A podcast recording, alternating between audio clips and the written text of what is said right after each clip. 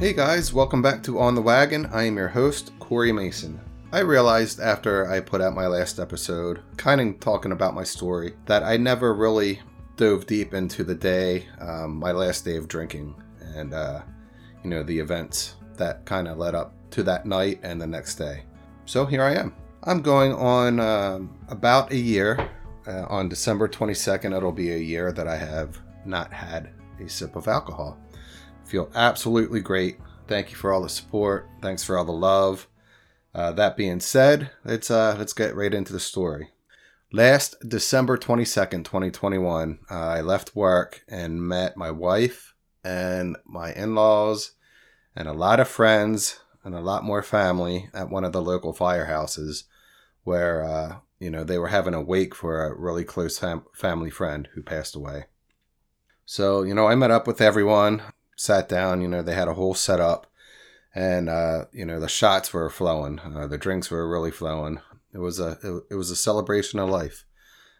And, uh, this particular family's drink of choice is rock and rye, which if you ever had it, it's not the best, but it's what they had. So who am I to say no? So, you know, we commenced celebrating his life and I went down the rabbit hole of rock and rye to start. Um, then we wound up going downstairs to the bar area, where I, you know my one of my favorite drinks uh, is a vodka and tonic or a vodka and club. So yeah, I had multiple vodka. I think it was vodka and clubs that day. So I had uh, probably four or five. And uh, if you've ever been to a firehouse in this area, um, they do not pour a weak drink. Uh, you get your money's worth and then some. So, needless to say, I was feeling no pain at all. During this time, um, you know, we're all just standing around talking, drinking, you know, having what as much fun as you possibly can, you know, I guess at a wake, uh, you know, telling stories. Like I said, it was a celebration of life. However, you know, one of my father-in-law's good friends said something to my wife that I found very offensive. I probably would have found it offensive sober, but the fact that I was, um, you know, well on my way to oblivion, my vodka muscles, my vodka mind kicked in. So I wound up having words with this guy. Uh, of course, he's older. He's my father in law's age. not saying, you know, my father in law is old. He's not, but older than me.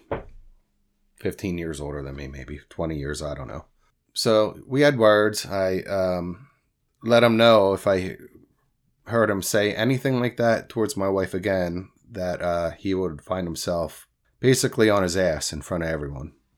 Wasn't real nice about it when I said it, and uh, you know I kind of snapped. Meant to say it under you know under the under the noise level of the place, but no, you know when you're drinking that doesn't really work out real well. So everyone heard it. I wound up leaving abruptly. I said, um, you know what, enough's enough. So I came home by myself. Family stayed there, which was fine. I just had to get out of there. wasn't wasn't feeling the love, if you know what I mean, at that point.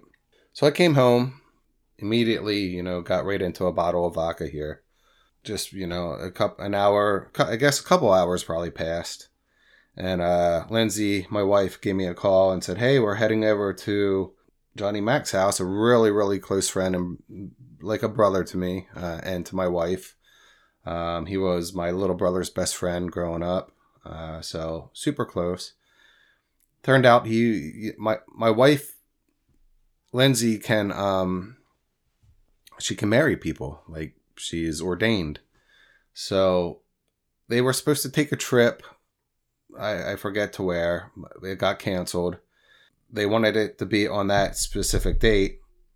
So Lindsay gave me a call and said, "Hey, you know, meet us over at Johnny's house. I'm going to marry him." I'm like, "Oh, awesome! Nothing, you know, let's continue the party." So I met him over there. Met Lindsay, uh, my in-laws, Ron and Dwayne, and of course Johnny and Laura were there because they they were getting married. So uh, Johnny has some pretty pretty damn good whiskey over there and I am known not to say no to good whiskey. So, you know, they got married. We we were celebrating. I, I mean, at least I was celebrating. I, am not didn't pay attention to the other folks, but I kept drinking and I kept harping on this guy that offended my wife, who I said earlier is a real good friend of Ron's, my father-in-law, who does not drink and ha- and hasn't for years and years. Um, not because he's an alcoholic, but because they give him migraines, so it's obviously not worth it. Me being in a drunken stupor, I kept harping on it, and I kept asking Ron his opinion. And I'm sh- like, like now, not drinking almost a year, I know how annoying that is, and how crazily annoying I'm sure I was. And he got really stern with me and said, "Dude, if you if you say if you bring this up again, I forget what he said. I'll, I'll have to ask him." And I'll bring it up in another episode. But along the lines of like, dude, shut up. You're like, if you don't, like, if you don't stop, I'm gonna, I'm gonna be really fucking pissed off. And Ron doesn't get mad. I mean, he does, but not really. I mean, he's one of the nicest human beings that you will ever meet. And I'm not just saying that because he's my father-in-law. I've known him before he was ever before me and Lindsay were ever even dating. I've known Ron for a long time. So that kind of, you know, sunk in immediately, and I again got up. My drunk ass got up, busted out of the house, took the car that we all drove over in, and drove home and left everyone there. Yeah, pretty pretty asshole move. But I mean, I was wasted. I it's not an excuse. I just obviously it was not of sound mind to make uh, a, a good judgment call. I sure as hell didn't that night. Um, I don't remember getting home. I probably, I think I came in and passed out on the floor because I kind of remember Lindsay coming home that night, but I don't remember arguing because uh, I later have found out she was all but planning our separation after that happened she I, I think she was thinking of she told me and she's not home right now or, or i'd have, have her tell her side. But uh, from what she said she was basically figuring out a way to bring it up to you know split up. And well she didn't have to get to that point because i woke up the next day and realized what the hell happened and I, I made a declaration. I've made him many times before, but I mean this this time I was being true to myself. Uh, I say, you know what? I am done. That's it. Never having another drink. Like it's it's time. I need to I need to grow the hell up. And sure as shit, I, it it worked. Like I said, um, um, on the twenty second. That's in uh, it's like a week, a little over a week. I'll be a year alcohol free no idea. Well, I do have an idea how I did it. I, I, I wanted to do it for me this time. Like, you really have to want to do it for yourself, not for anyone else. I mean, yes, doing it for other people helps, but you can't you can't stay true to it until you do it for yourself. I mean, you have to want it. It's just like quitting smoking. Like you you have to want to quit like wholeheartedly. So yeah, that's that's my sober day story and I'm about to celebrate it in a little over a week. I know I said that multiple times, but uh, you know, I'm just I'm really I'm really proud of myself for making it through this past year. Um, there's many many chances that I or many many times and many chances that I could have had a drink and I just didn't. And honestly, it has not been difficult. Um, I, I wanted it that bad that like I don't crave a drink sure, I'll come home from work or I'll have a stressful day and be like, damn, you know, you know what would be nice right now? A nice cold vodka club. But it, I mean, it's just a thought. It's not like a, it's not like a yearning for it. I've learned in the past year that there's just, there's so much more when your mind is clear. There's so much more to, to happiness and to de-stressing your day or your, your life when you're not in a fog of, of alcohol it's mind it's mind boggling once you get out of the fog. I mean, it really is. Like, I fill my time now with one homework. I mean, I, have been going to school. I actually have a clear mind to do my homework. Took up woodworking. I'm in the middle of building a shop in my basement, so I don't, so I don't blast dust all over the entire basement and our wash and everything. Yes, that's happened multiple times. So yeah, I'm building a shop downstairs to you know contain the dust. Uh, wood turning, woodworking, metal detecting. I've done for years and I love it. But it, it all takes on new meaning now that now that I'm I don't want to say sober because I'm you know I'm alcohol free. Uh, I can I can get into more of that after after this month when I'm officially done in the army.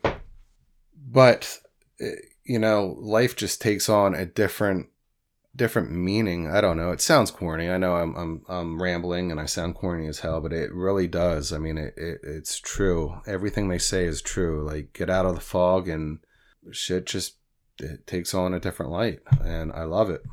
One of one of the listeners asked a, a good friend of mine you know, I didn't hear you talk about tools that you used in the past year to, you know, keep you on the path. I, I, I didn't really use any tools. I used the love of my wife. I saw how proud it made her that I, you know, I kept on the path. And again, my hobbies, uh, lifesavers.